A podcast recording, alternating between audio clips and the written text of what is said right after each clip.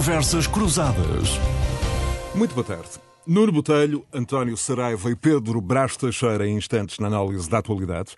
Então, suave, o Governo multiplica as promessas de negociação sobre o Orçamento de Estado eh, e depois eh, de um tom inicial alarmista, o Presidente Marcelo terá dado mais uma contribuição na última sexta-feira para evitar um chumbo que implicará eleições antecipadas ao receber eh, os partidos, relembrando a necessidade da estabilidade política e da recuperação pós-pandemia.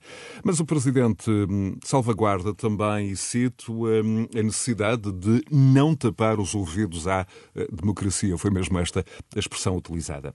Assim sendo, com indícios de que, à última hora, ou ainda antes, o orçamento eh, do Estado acabará aprovado com o apoio de um ou dos dois parceiros escolhidos pelo PS para eh, viabilizar eh, a governação, vamos nesta edição olhar para o documento e para as circunstâncias da sua aprovação. De resto, também esta semana, em entrevista à Renascença e ao público, a ministra Mariana Vieira da Silva dizia que o orçamento tem uma marca de esquerda bem visível e nos últimos dias dias multiplicavam-se os sinais, através do ministro João Leão, de que as finanças têm folga para atender algumas reivindicações do Bloco e do PCP e que exigências à esquerda do PS em matéria laboral, ligadas à caducidade da contratação coletiva, vão aparentemente ser satisfeitas. António Saraiva, empresário, presidente da CIP, a Confederação Empresarial de Portugal, bem-vindo obrigado pela disponibilidade. Eh, apesar eh, de todas as críticas de que é um orçamento sem visão estratégica de longo prazo, apesar, enfim, do suporte indireto do PRR ao investimento, como é que vê toda esta coreografia à volta do orçamento, esta coreografia política? E também lhe pergunto se acredita verdadeiramente no risco de uma crise política, que, importa dizer, poucos partidos beneficiaria, se algum, ou se à 25 hora agora tudo se vai encaixar. Bem-vindo, António Saraiva, um gosto tê-lo aqui. Muito obrigado, o gosto é meu, muito obrigado pelo vosso convite. Boa tarde aos meus colegas de painel. Rosa Bastos, eu acho que isto não passa de uma mise-en-scène, uma, uma, eh, uma, uma, teatralização eh, dos partidos à esquerda parlamentar para, eh, aproveitando uma vez mais este momento do Orçamento de Estado, exigirem aquilo que não vão conseguindo obter durante eh, outro tempo e eh, verem assim satisfeitas o conjunto das suas reivindicações, porque qualquer destes partidos aquilo que exige em termos de matéria de legislação laboral é o retrocesso àquilo que eles chamam o pré-troika. E por isso a caducidade, as rosas extras, os horários de trabalho, o tratamento mais favorável, enfim, um conjunto de questões que, segundo eles, vem penalizar as relações de trabalho e que eh, mais não são do que, mais não foram, aliás, no acordo eh, que realizámos em 2012, então à altura de Pedro Passos Coelho, eh, um conjunto de matérias que, em acordo de concertação social, deram condições ao país para gerar credibilidade acrescida para ultrapassarmos, como então era necessário, o tempo difícil que então se vivia. E esse acordo, recordo, foi um acordo em que um uma e outra parte, eh, aliás, as três partes, em bom rigor, eh, em concertação, o diálogo tripartido entre o Governo, os parceiros sindicais e os parceiros patronais, encontramos um conjunto de condições e hoje ninguém recorda que as entidades patronais, inclusivamente na sua moderação, na sensatez que as caracteriza, eh, inclusivamente não aceitaram tudo aquilo que a Troika até sugeria que fosse dado. Mas isso hoje já não se recorda e, esquecendo um acordo que foi na altura equilibrado, vem agora tentar desequilibrar o acordo como se o país. Teme estivesse... então que passe a haver algum tipo de erosão nesse, nesse, nesse acordo? Temo, e, temo que passe a haver. que foi fixado. Temos, abaixo, penso, penso que sim, temo, temo essa realidade, mas repito, acho que tudo isto não passa de uma teatralização dos partidos à esquerda parlamentar para nessa sede obterem, e agora em sede de aprovação de orçamento, aproveitando esta, esta altura, eh, terem algum ganho de causa. Assim que o obtiverem, e lamentavelmente os sinais que vamos tendo é que o governo se vai, eh, vai cedendo.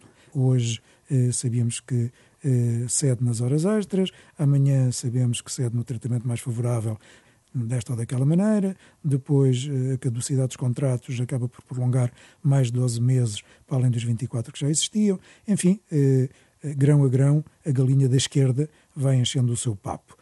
E a questão é que, num momento em que as empresas estão a passar, porque ainda estão a passar, pior crise de que há memória, com significativas reduções de receitas, eh, todos os setores de atividade, numa retoma que se estava agora a desejar eh, o mais rápido possível, mas que contudo será lenta para uns setores eh, e sempre assimétrica, soma-se, eh, e falaremos disso certamente, eh, esta brutal carga de, dos fatores dos custos de fator de produção, com a eletricidade a subir 231%, o gás natural 343%, os fretes marítimos, falarmos num contentor de Xangai para Roterdão, 584%. Enfim, quando as empresas estão a sofrer estes brutais aumentos de custos para os seus fatores de produção, com a ausência de matérias-primas, porque há escassez de matérias-primas, e é isso que vamos conhecendo com o caso da Auto Europa, e não apenas, a Auto Europa é a mais emblemática, aquela que é mais falada, com a ausência de componentes para, uh, uh, para os carros, para, para que se possa montar uh, os carros. Desde logo a crise dos chips com, com, com origem chips, mas não só os, mas os, chips, apenas, os chips, os polímeros, a chapa de aço, o alumínio, enfim, há aqui um conjunto de matérias-primas que estão hoje a afetar a retoma da nossa economia e com isto a atrasar aquilo que nós desejávamos fosse uma retoma mais rápida, recuperando o mais rapidamente possível a Também uma subida de preços na construção, no setor da construção, na casa dos 20% a 30%? É já basta, porque essa crise também na construção tem a ver com a, com, com a escassez das matérias-primas, o brutal aumento de, de, de, dos produtos e dos, dos recursos humanos, porque hoje determinadas especialidades é um problema para as conseguir.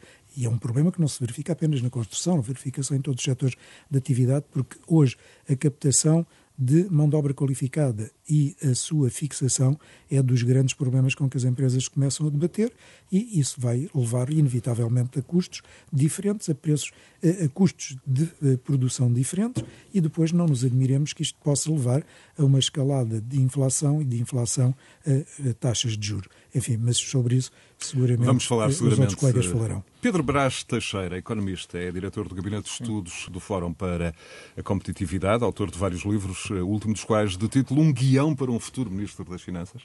Bem-vindo, um gosto tê-lo de novo aqui. Eh, Pedro Brás Teixeira, numa, numa análise publicada há dias no Jornal Económico, dizia tratar-se de um orçamento que esquece o essencial, que agrava problemas existentes e é tímido uh, nas áreas poucas onde avança no sentido correto.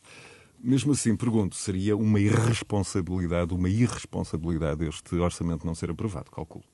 Irresponsabilidade, não, não diria. Uh, agora, o que parece é que uh, não há muitas razões para, para que ele não venha a ser aprovado.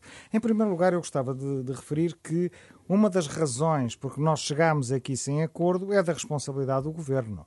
Porque uh, em abril era suposto eh, já ter sido definida da, lei das grandes opções, já, de, já terem sido definidos os tetos eh, dos diferentes ministérios e o governo adiou sucessivamente em abril, em junho, em setembro a definição desses tetos. E, portanto, nós, o facto de nós chegarmos a outubro sem haver um mínimo de acordo uh, do governo, que é minoritário, o governo chegar a outubro sem uma negociação uh, orçamental é da responsabilidade do governo. E, portanto, uh, o governo pode dizer que os outros é que não estão de acordo, mas era, já que o governo é minoritário, era da sua responsabilidade encontrar um, um, um acordo para, para os diferentes partidos. E uh, nem sequer, nós não estamos sequer num, num, numa situação especialmente difícil para chegar a acordo.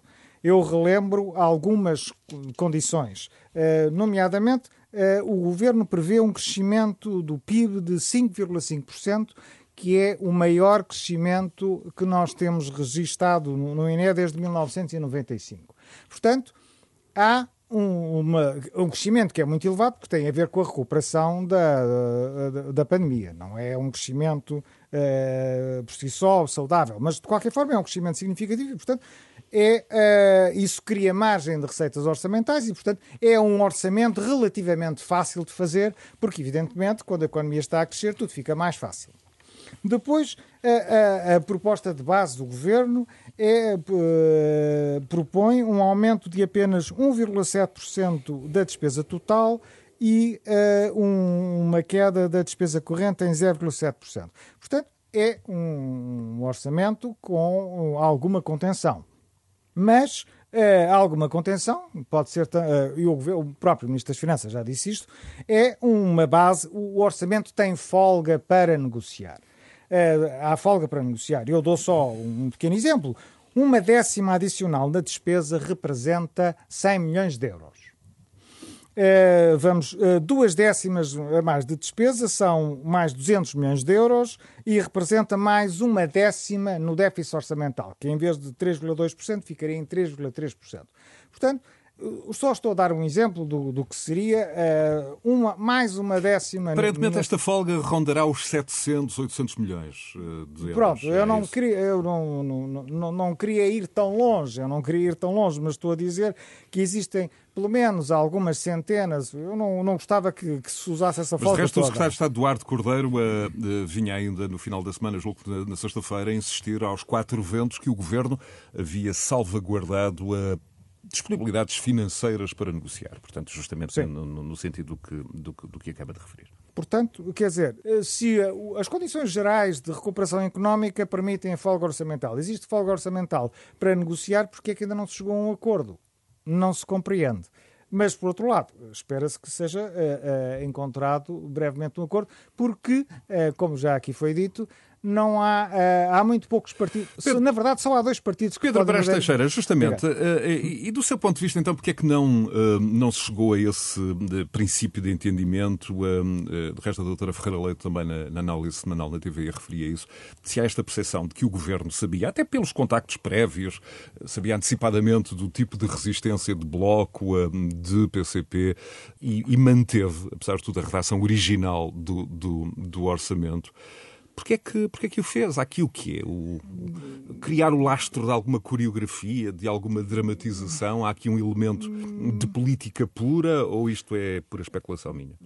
Pois, eu não, eh, eu não, não, não gostava de entrar muito, porque isso é o tipo de, de tática política na qual eh, não domino minimamente, mas é, possivelmente trata-se de um, de, um, de um problema de arrogância do, do, do governo, de achar que pode impor a sua vontade e não tem que ouvir os outros, nós, que é uma atitude que nós vemos uh, dif, uh, espalhada em muitos, muitas matérias. O governo tem mostrado geralmente dificuldade de ouvir e dificuldade de integrar as opiniões diferentes da sua. Pode ser que seja essa a explicação, mas uh, não gostaria de me prolongar sobre o assunto. Muito bem. Nuno Botelho, bem-vindo. A mesma pergunta formulada ao Pedro Brás Teixeira. Um orçamento que não é, uh, enfim, amigo das empresas do crescimento, que não enfrenta de forma estrutural o grande problema da economia portuguesa, a estagnação económica, mas que a ser chumbado acarretaria ainda maiores riscos? Como é que, como é que olhas para esta questão? E boa também tarde. para esta questão política da coreografia. Boa tarde, boa tarde aos nossos ouvintes, boa tarde a Tija Bastos, António Saraiva, um grande abraço e, e ao Pedro Brás Teixeira também, naturalmente. Eu, eu, eu diria que, de facto, este orçamento é, é tudo menos amigo das empresas. Não? Este orçamento é um orçamento olhar, eh, de facto, para o navegar à vista do, do, do Partido Socialista, do Governo, uh, Governo e Primeiro-Ministro que escolheram como parceiros de coligação, embora não formal, o Partido o Bloco de Esquerda e o Partido Comunista Português, e, portanto, eh, estão a ter aquilo que merecem, ou seja, discutir mereceria ao mais alto nível e discutir aumento da despesa ano após ano. E os portugueses, infelizmente, vão ter consequências disso. Este orçamento é, mais uma vez, uma novela, é a sétima edição, o sétimo episódio da novela António Costa, uma novela mexicana, que de facto nos traz uh, más notícias. Não traz nada de bom, porque se por um lado, uh, aparentemente, ao nível do IRS parece que para as famílias vai ser muito bom, por outro lado, ao nível da energia e dos impostos indiretos, vai ser muito mau. Uh, por outro lado, ao nível de tudo o que é serviços públicos, e nós temos visto isso, e apesar do dinheiro que é tirado ano após ano, e, e por exemplo, para o Serviço Nacional de Saúde, uh, este ano há um acréscimo no Serviço Nacional de Saúde, mas parece que nem enfermeiros, nem médicos, nem doentes estão, uh, estamos a falar de mais 700 milhões, mas aparentemente nem enfermeiros, nem médicos, nem doentes estão mais satisfeitos por isso. Temos já Portanto, greves anunciadas. Exatamente. Para... Portanto, o que nós estamos aqui a ver é que, de facto, este orçamento não, não, não, não agrada nem a gregos nem a troianos e, e, ao mesmo tempo, continuamos a pagar a fatura cada vez maior.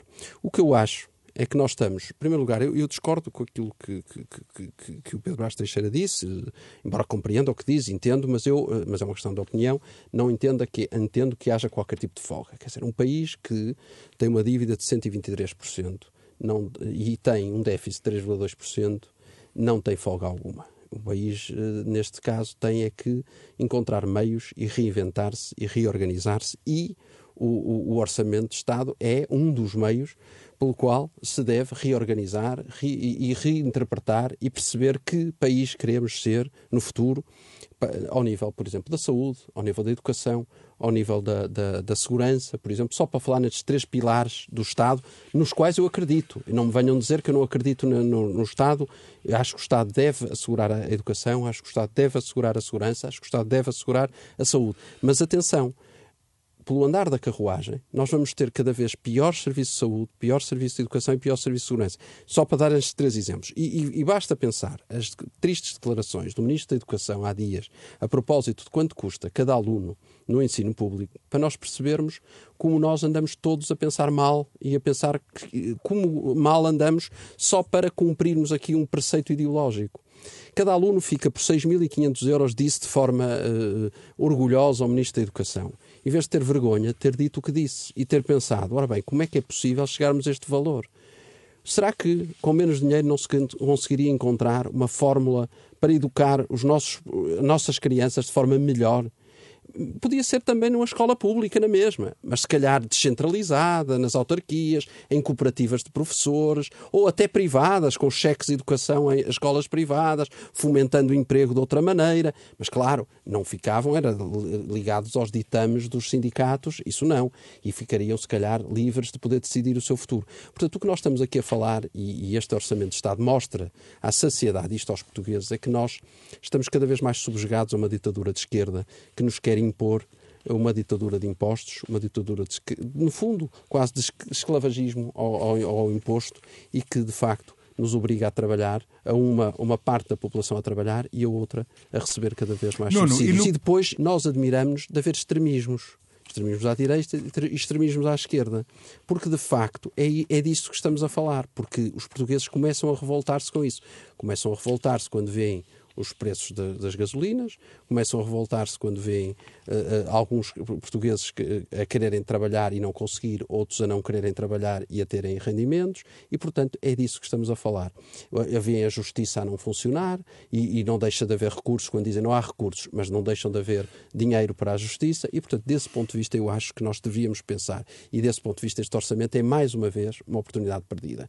Num ano em que temos o PRR à porta e as empresas são esquecidas. Era aí que eu ia chegar. Exatamente. No quesito crescimento, combater a estagnação económica à custa, para à custa de investimento público, nem sempre bom investimento público, basta pensar o, o, o que vai ser gasto, por exemplo, na TAP, para nós percebermos, ou o perdão de dívida da CP, para nós percebermos que, de facto, eh, este orçamento é um orçamento muito Pedro Nuno Santos, é um orçamento made in Pedro Nuno Santos e, portanto, desse ponto de vista, eu acho que nós estamos mal, porque para, para o governo, para este governo, as grandes empresas são as empresas públicas e não as empresas privadas que criam riqueza, que exportam e que, de facto, dão uh, rendimento e pagam impostos aos, aos, aos, portugueses. E são aquelas que, de facto, ano após ano, são um sorvedor de dinheiro, como, por exemplo, a TAP e a CP, só para citar estas duas, porque são duas empresas que os portugueses todos sabem que não prestam serviço, que quando precisam delas ou chegam atrasadas ou não chegam. Meus senhores, o diálogo está aberto entre todos, depois desta intervenção inicial. Eu, eu pedi ao, ao, António Saraiva que olhasse para,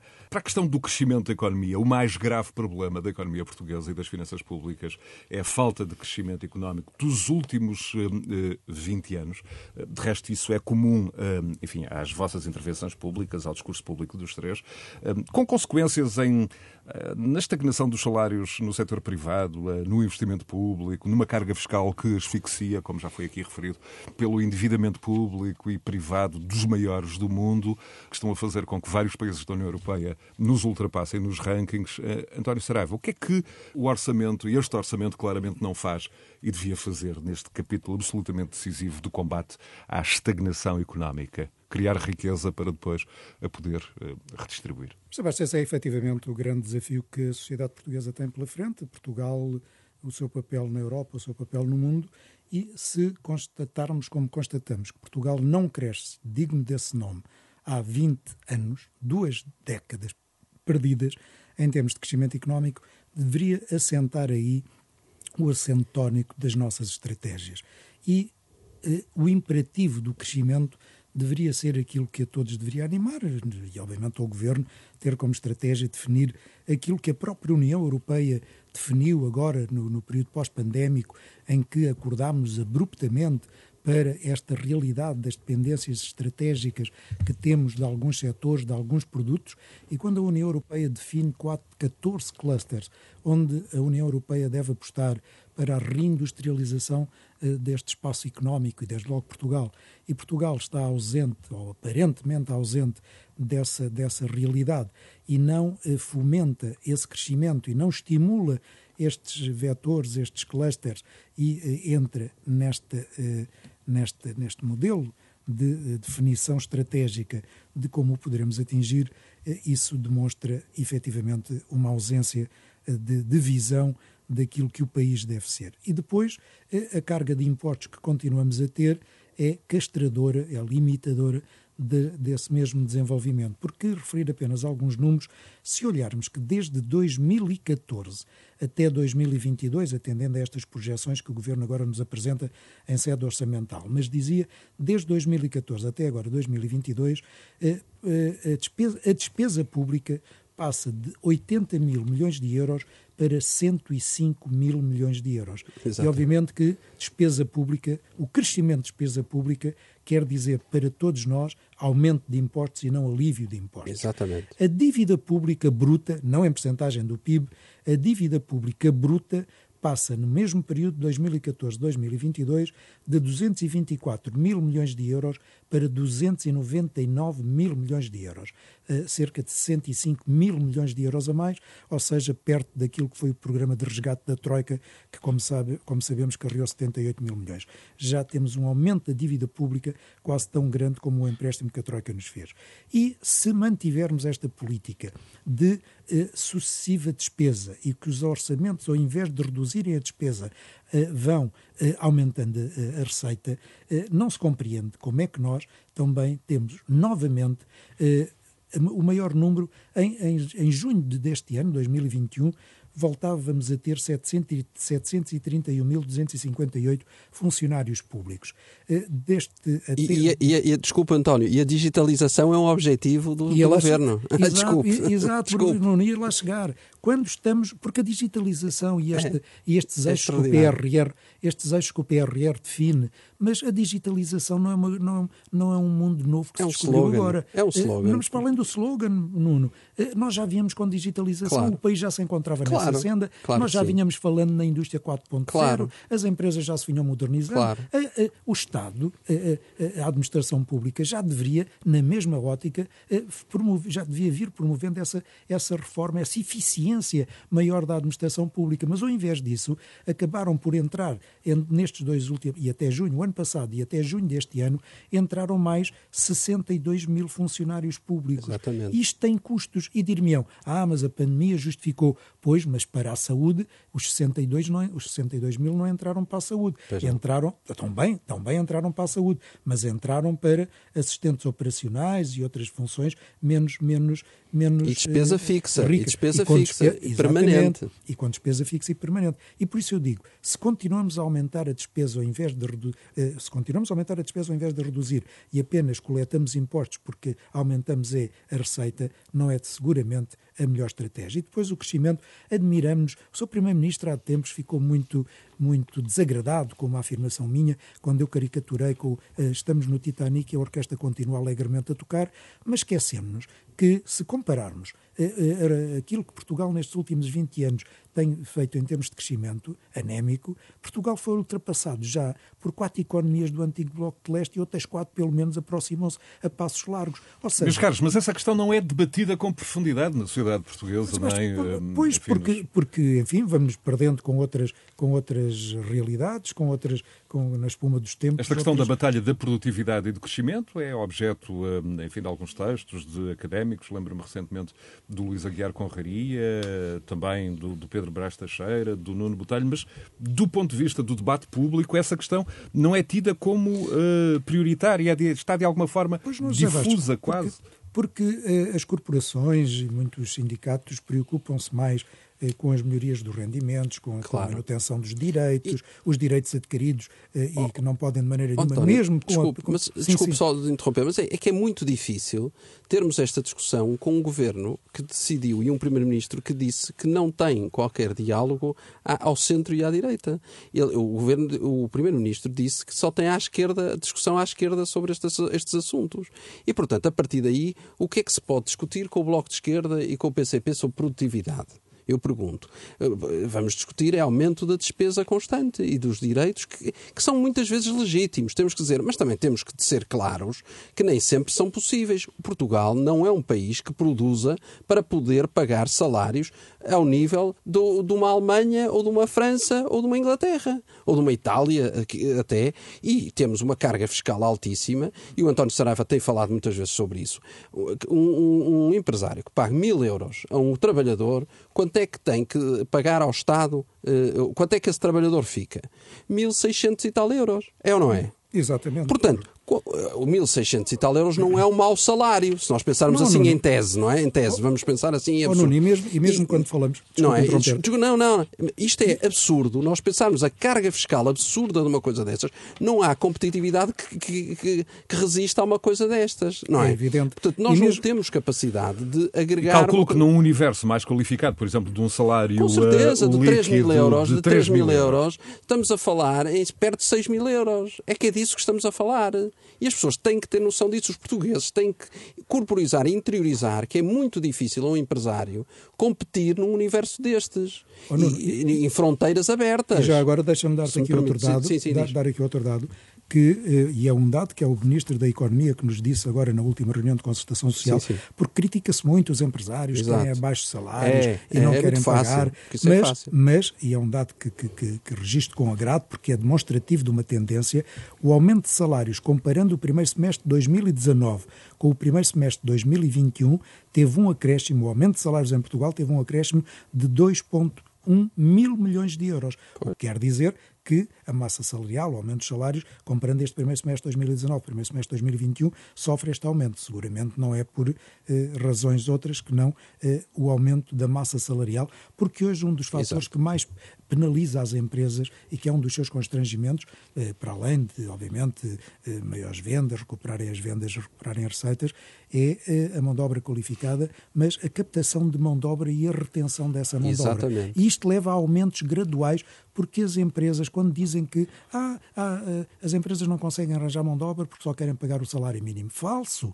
Não há empresa hoje que contrata. Não é Exato, não há empresa hoje para contratar, seja quem for, não em que profissão for, que não, mesmo pagando 800, 900 euros de salário, de, de salário líquido, não, mesmo assim não os consegue obter. Não e consegue. há N casos, e se for necessário, Pedro. eu dou. Mas já agora, só, só corrigir o número, porque eu há pouco enganei-me eh, dei o um número errado e convém sermos rigorosos. Eh, em 2020 entraram 20 mil novos funcionários públicos e até junho deste ano 12 mil, por isso 32 mil. Temos é que 60 mil, temos hoje mais 60 mil do que tínhamos em 2015. Assim é que é correto. Mas, ó, ó, ó José Bastos, só uma, uma, questão antes de passarmos o Pedro Brás Teixeira. Eh, acusam-nos muito a questão do salário mínimo e depois eu, quando ouço, sou Ministro das Finanças quando a, a, sua colega da administração pública diz que os indicadores macroeconómicos não permitem que os funcionários públicos, os 730 mil funcionários públicos, não podem ser aumentados em mais do que 0,9% e Exato. criaram logo aí uma luta com os sindicatos. 0,9%. Mas as 850 mil pessoas que recebem o salário mínimo, essas podem ser aumentadas 6%, por porque é isso que o governo, é por porque decreto. é isso, porque por decreto claro. o governo se prepara porque para aumentar. Não lhes custa, porque não lhes custa a ganhar. Pedro Brás Teixeira, como é que olha para estas... Não, e, e, disse mais, e o ministro disse mais, e até podem ir mais além, podem ir mais além se entenderem que pode haver condições. Portanto, ainda, ainda foi mais além. Vivemos como... em dois mundos diferentes. É. Pedro, como é que olha para estas questões? Por exemplo, uh, uh, sabíamos que antes da pandemia havia o objetivo de colocar as exportações em 50% do PIB em 2025, a meta já foi remetida para 2027. Há a questão do problema da capitalização das empresas, que de resto tem sido também objeto de, de intervenções públicas do Pedro Brás Teixeira. Temos, por exemplo, agora a questão do englobamento obrigatório para rendimentos superiores a 75 mil euros no IRS. A medida terá um encaixe de 10 milhões de euros. Eh, dizem ser muito pouco eh, para o impacto negativo que potencialmente vai custar nos investidores atuais, nos potenciais, enfim, eh, no mercado de capitais. Isto aqui é, por exemplo, também um exemplo de, de uma política errada, um convite a que esses investigadores façam migrar as suas poupanças para mercados e para empresas estrangeiras?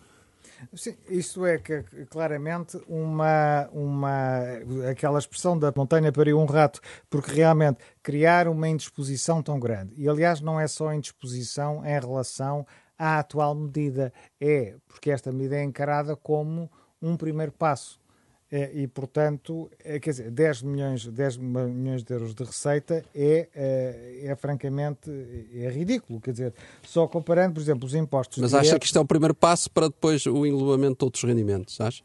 Quer dizer, é impossível. Quer, dizer, é? a ideia é que sim. Quer dizer, nós temos previstos no orçamento de, deste ano uh, os impostos diretos 21 mil milhões de euros. Portanto, 10 milhões de euros é, um, é uma quantia absolutamente ínfima e, e, portanto, ter esta guerra por uma receita tão pequena não, é um, não, não, não, não, não, faz sentido. Já tivemos o imposto mortágua, agora vamos ter o imposto leão. Oh Pedro, mas só, ou, só, ou, pela importância leãozinho. Pronto, só, só, para lhe dar, só para lhe dar aí uma mais chega, Sim. sabe quanto é que o Estado vai arrecadar com o previsível aumento do, do salário mínimo, se for estes 40 euros que se começa a falar?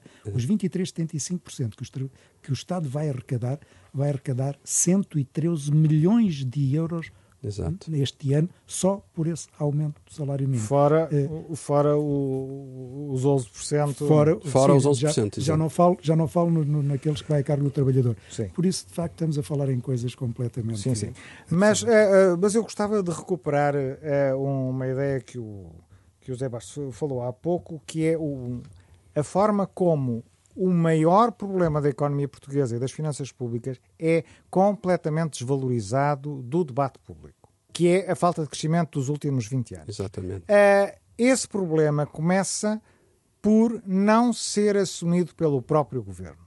O governo fala em que estamos a convergir, porque quer dizer, crescemos um, umas décimas uh, acima da, da zona euro, o que significa que a este ritmo, daqui a 80 anos ou daqui a 100 anos, estaríamos ao nível. De, portanto, o governo chama a isto de convergir como se fosse um grande sucesso e, portanto, o governo não assume o problema e uh, a maior parte dos partidos. O problema não, não fala, está presente no espaço público. O governo não fala, a oposição não fala, com exceção da iniciativa liberal, talvez.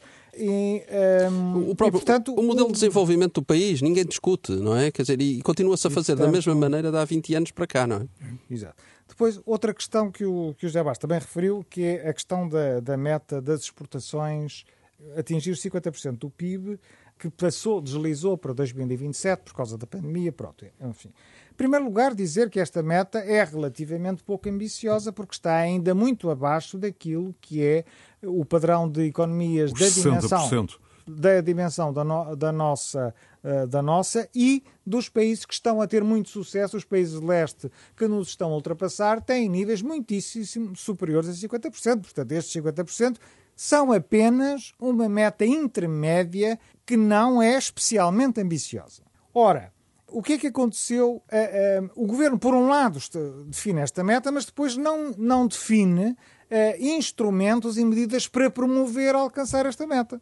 E nós recuamos as exportações foram a componente do PIB mais prejudicada com a pandemia e uh, no segundo trimestre deste ano recuaram para 38% apenas do PIB. Portanto, nós, em vez de nos aproximarmos, recuamos muito. Portanto, aqui assim há um impacto, um certo impacto do turismo, mas, portanto, nós ficamos, ficamos mais longe da meta. Quais é que são as medidas especificamente aqui no orçamento e, fora do orçamento, que isto não são só medidas orçamentais, para, conseguir, eh, para conseguirmos melhorar as exportações?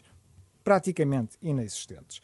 E, uh, e há algumas. De resto, ainda há uma queda no, no, apoio à internacionalização das empresas exatamente, neste orçamento. Exatamente. É uma coisa absolutamente. Uma queda de um 25%. Contra uma contradição total e completa. Então o governo quer promover as exportações e reduz o apoio à internacionalização. É absurdo.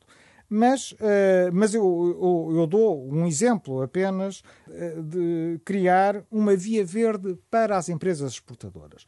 Na administração pública em geral, as empresas exportadoras deveriam passar a ser uh, olhadas ter acesso a, a facilidades acrescidas, porque são elas que eh, nos vão eh, conseguir atingir a tal meta que o governo definiu, que é uma meta boa, que é uma meta favorável, num, num bom sentido, e, ora, criar uma, uma, uma, via verde para, para as exportadoras não tem que custar dinheiro, é simplesmente dar-lhes prioridade em relação à, às outras empresas eh, e, e, portanto, há uma. Portanto, isto só como um exemplo de que há uma série de medidas que não têm necessariamente implicações orçamentais.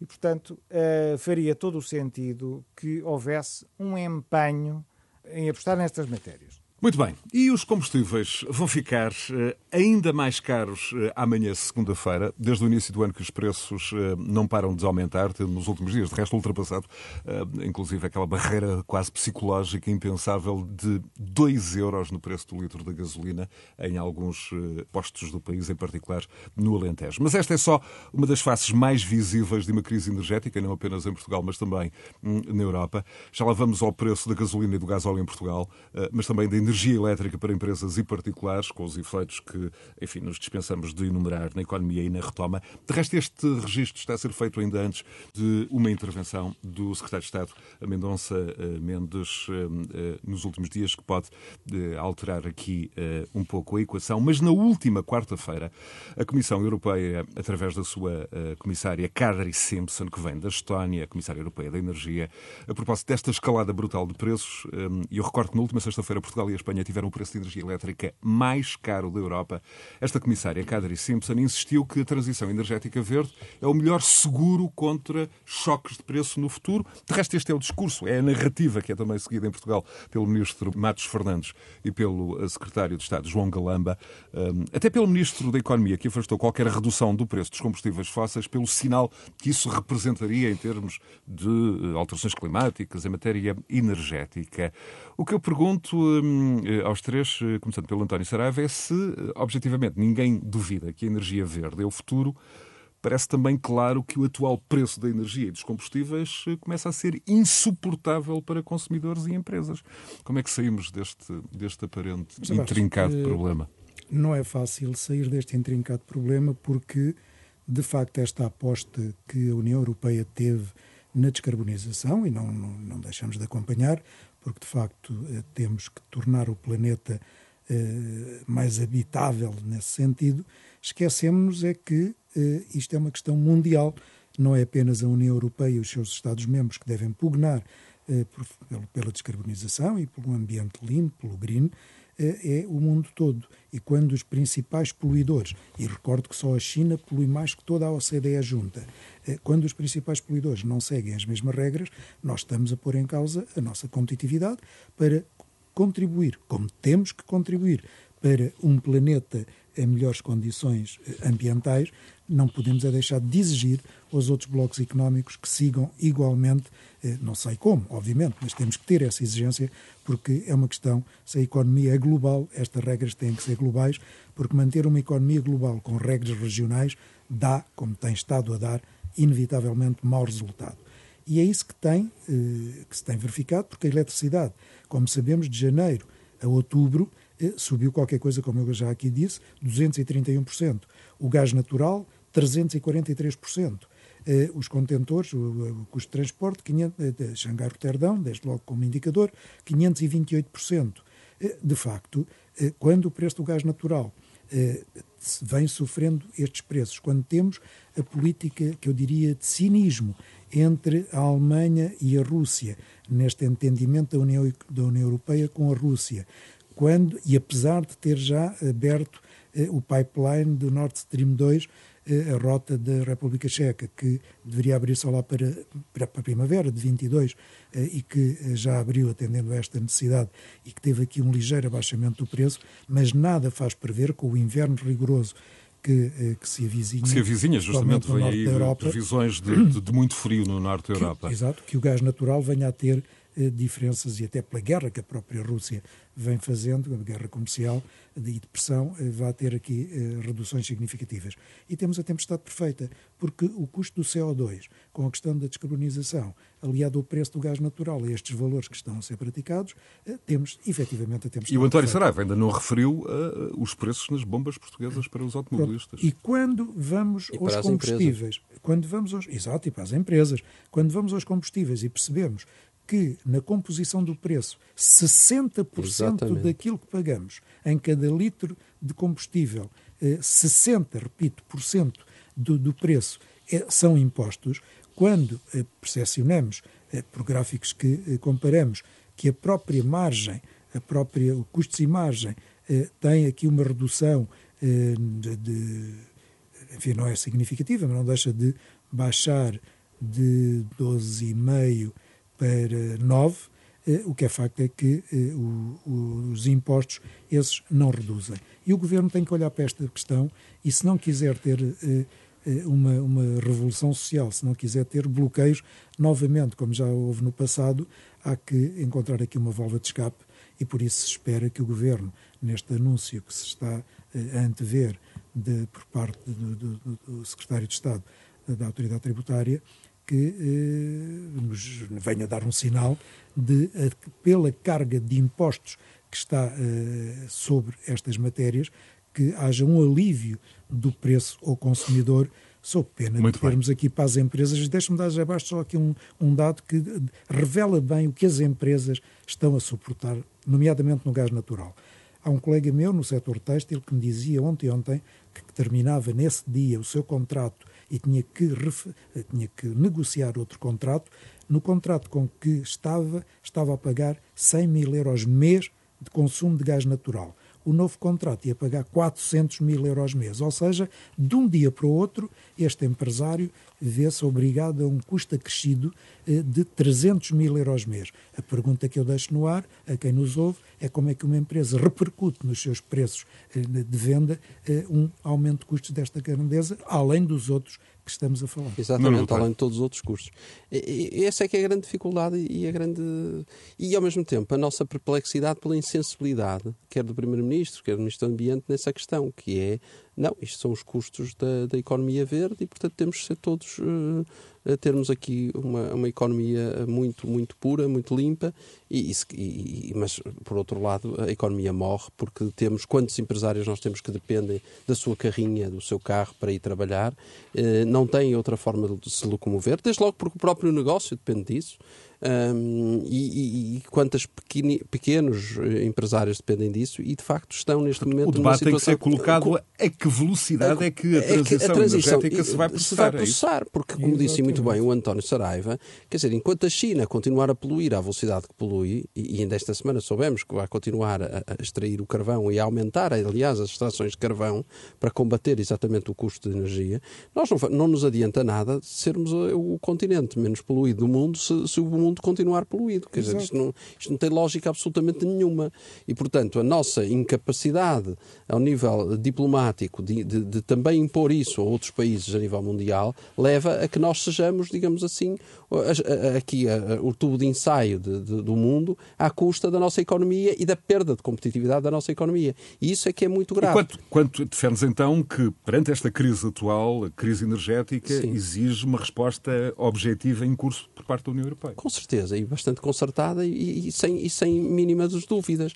E, e, eu não estou com isto a dizer que nós devemos seguir o um modelo que, que vínhamos seguir de, de, de, de poluente como tínhamos, mas por outro lado, não podemos em dois ou três anos ou quatro anos ter, de repente, a, a solução para o problema. Deve ser muito mais gradual, sob pena de matarmos a economia europeia e, neste caso, a portuguesa, que é disso que estávamos aqui a falar. E também achas que o governo e... português deve, pelo menos, colocar o ISP nos níveis de 2015? Eu ia. Eu lembro que os ponto. preços dos combustíveis eh, estavam historicamente baixos em 2015 Exato. e esta foi uma das medidas de Mário Centeno que passa relativamente. Sim, isso foi, isso foi mais, uma, foi mais uma, uma, uma medida de Mário Centeno, que em 2016 apresentou o ISP como uma medida extraordinária e que, assim que fosse possível, eh, iria suprimir essa medida.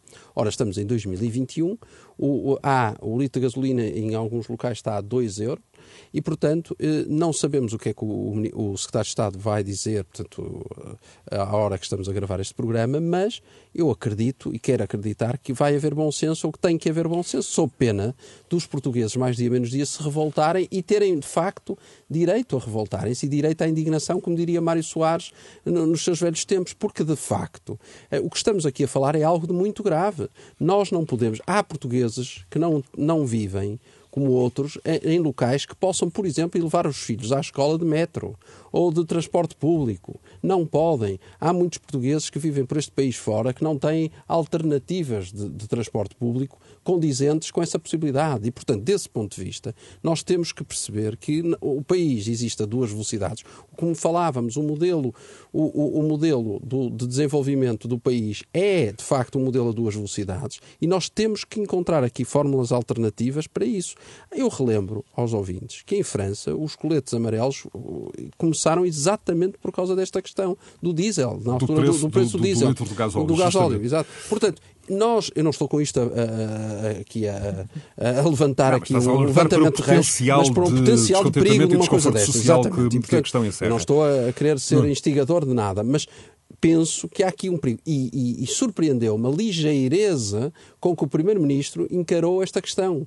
E acho muito grave isso. Acho uma falta de sentido de Estado, porque isto é de facto um tema muito, muito sensível e muito importante. Pedro Brás Teixeira, o Pedro Sim. já defendeu que esta alta energética é, é, é, provavelmente temporária, mas que é necessário tomar medidas para que uh, uh, não se repita no futuro. Que medidas, Pedro? Exatamente.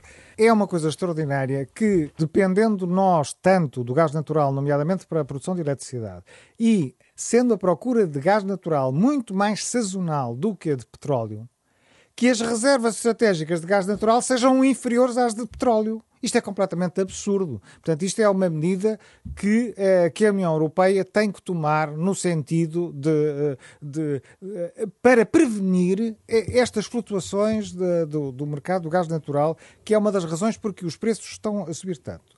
Uma segunda medida estrutural que é porque é que os preços em Portugal e Espanha, os preços de eletricidade, estão muito mais altos do que no resto da Europa? Porque não existe ligações, não existem ligações suficientes nos Pirineus entre o mercado ibérico e o resto da Europa. Isto é uma situação completamente absurda. É um investimento relativamente pequeno e não faz sentido que o mercado elétrico ibérico seja uma ilha fora da União Europeia. Quer dizer, é evidente que é uh, preciso que estas ligações se façam e que nós passemos a ter os mesmos preços de eletricidade do, na Europa. E não só, porque nós temos um, um excesso, neste momento nós temos um excesso de eólicas uh, instalado. E sem ligações com a Europa, essa produção de eólica vai não não perde-se não é, é não não, é não é útil para ninguém e portanto nós não só com as ligações ao resto da Europa poderíamos eh, eh, ter os mesmos preços que a Europa portanto as empresas portuguesas eh, tinham um aumento de preços como igual em toda a Europa e neste momento as empresas portuguesas estão com aumentos de custos da eletricidade superiores à, à média europeia portanto coloca-se numa posição pior e temos a tal questão das eólicas que poderíamos aproveitar. E já agora só um ponto que eu acho bastante irónico. A integração europeia iniciou-se em 1951 com a Comunidade Europeia do Carvão e do Aço. Do carvão e do aço. Portanto, já estava na gênese, ainda antes da criação da, da CE, já estava a preocupação com o mercado da energia, com a questão da energia. E passados 70 anos, nós ainda não termos um mercado europeu de energia é uma coisa extraordinária. Muito bem. Pedro Brás Teixeira, António Saraiva e Nuno Botelho eh, para ouvir de novo a qualquer hora em rr.sapo.pt e também na sua plataforma favorita de alojamento de podcast, seja ela o iTunes, o Spotify, o Google Podcast, o Listen Notes e outras. Continuação de um bom Conversas Cruzadas.